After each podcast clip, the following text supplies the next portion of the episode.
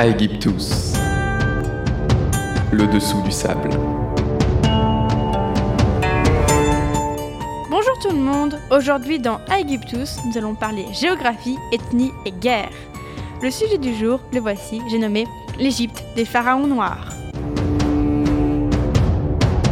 Nous l'avons vu, l'Égypte a longuement été dominée, a longuement dominé la Nubie, euh, ce pays qui a adopté de nombreuses coutumes de son envahisseur. Mais la Nubie a eu sa petite revanche, en dominant le pays durant un siècle. Tout d'abord, petit focus sur la Nubie. Avant la conquête de l'Égypte, le pays est divisé en trois régions la Haute-Nubie, la Basse-Nubie et le Couche. Le pays de Couche, donc. À l'époque où le pays est dominé par les Égyptiens, leurs richesses sont exploitées. Or, marbre, ivoire, euh, tout est exploité euh, en Basse-Nubie. Mais les Nubiens sont également de bons soldats, donc ils sont envoyés à la guerre. Ils sont très connus, euh, par exemple, pour leurs très bons archers. Et les Couchites se révoltent. Ce sont eux la tête de la guerre. Ce sont eux qui commencent à se révolter en Nubie. Finalement, le pays obtient son indépendance, mais entre 744 et 656 avant Jésus-Christ, la Nubie gouverne son voisin égyptien. Oh, bien sûr, euh, la conquête se fait en plusieurs étapes. Tout d'abord, euh, le premier roi de Napata, donc Napata c'est une des capitales nubiennes, commencera sa conquête par le sud. Il va réussir à conquérir presque la majorité de la basse Nubie. Donc la basse Nubie euh, qui est donc juste en dessous de la Haute-Égypte. Ouais, tout ça c'est très logique. Hein. il se couronnera lui-même pharaon sous le nom de Maatré. Euh, c'est un mélange des dieux égyptiens Maat, donc déesse de la justice, et Ré, le dieu soleil. Plutôt euh, beau symbole euh, de paix et pour les, habitants égyptiens de cette basse Nubie. Son fils, Pianki, va achever la conquête du pays et il va fonder la 25e dynastie.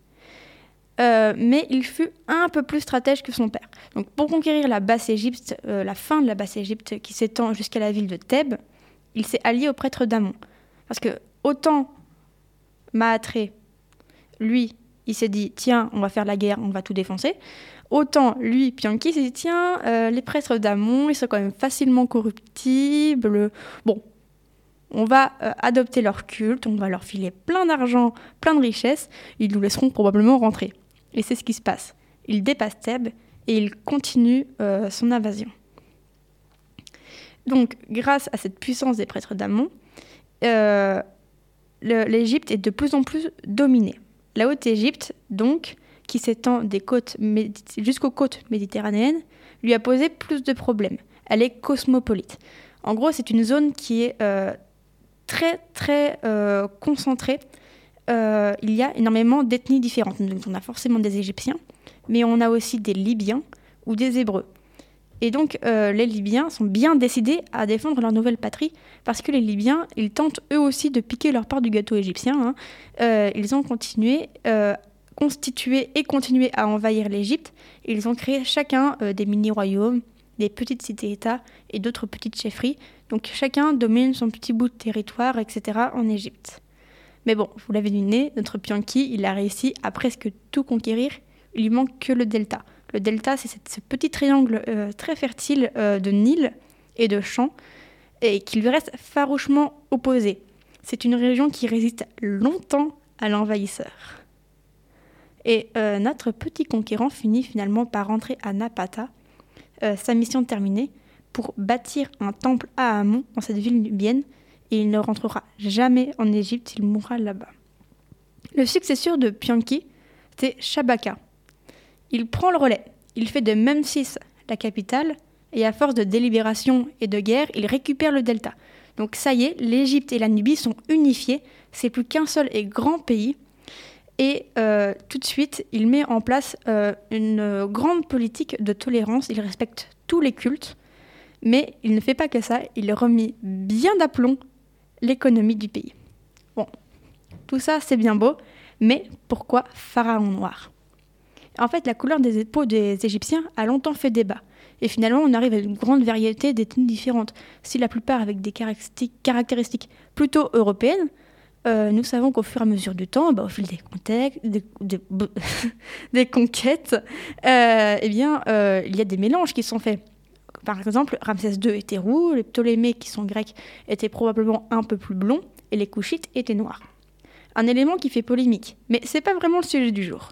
Le nom de ces pharaons est donc en lien avec une couleur de peau et non pas avec la qualité du règne, qui elle n'a pas fini d'intéresser les égyptologues.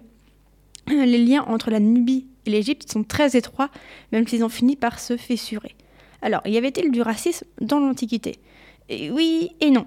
Parce que si les Nubiens étaient d'excellents diplomates, d'excellents dirigeants, etc., leur refus d'abandonner euh, sa bannière égyptienne euh, pour la bannière couche ne venait pas que du sentiment d'appartenance à une patrie. Ils n'étaient pas uniquement fidèles à l'Égypte, mais c'est aussi la peur du peuple guerrier. Parce que euh, les Nubiens étaient tellement doués au combat qu'ils faisaient peur, ils faisaient vraiment fureur au combat, ils étaient considérés comme des sauvages, donc ils étaient vraiment pendant un temps considérés comme des sous-hommes avant d'être extrêmement respectés parce qu'ils ont vraiment remis le pays d'aplomb. Et donc le règne de ces pharaons noirs a eu deux chutes. La première, c'est celle de Taharka, qui euh, fait suite au ravage de la peste. Donc comme euh, la moitié de son armée est décimée par la maladie, il ne peut pas se défendre face aux Libyens et aux Assyriens qui décident d'aller récupérer l'Égypte, hein, soyons sympas. Et, donc il a dû s'enfuir à Napata où il va mourir.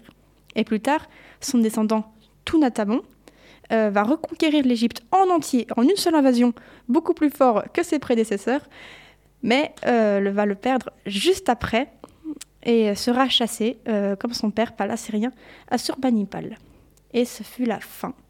Pourtant, Couche faisait si peur aux Assyriens qu'ils mirent à sac la Nubie entière, créant une rupture définitive donc entre l'Égypte et Couche.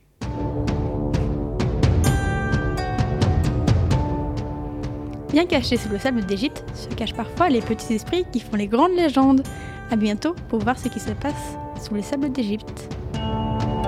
Aegyptus, le dessous du sable.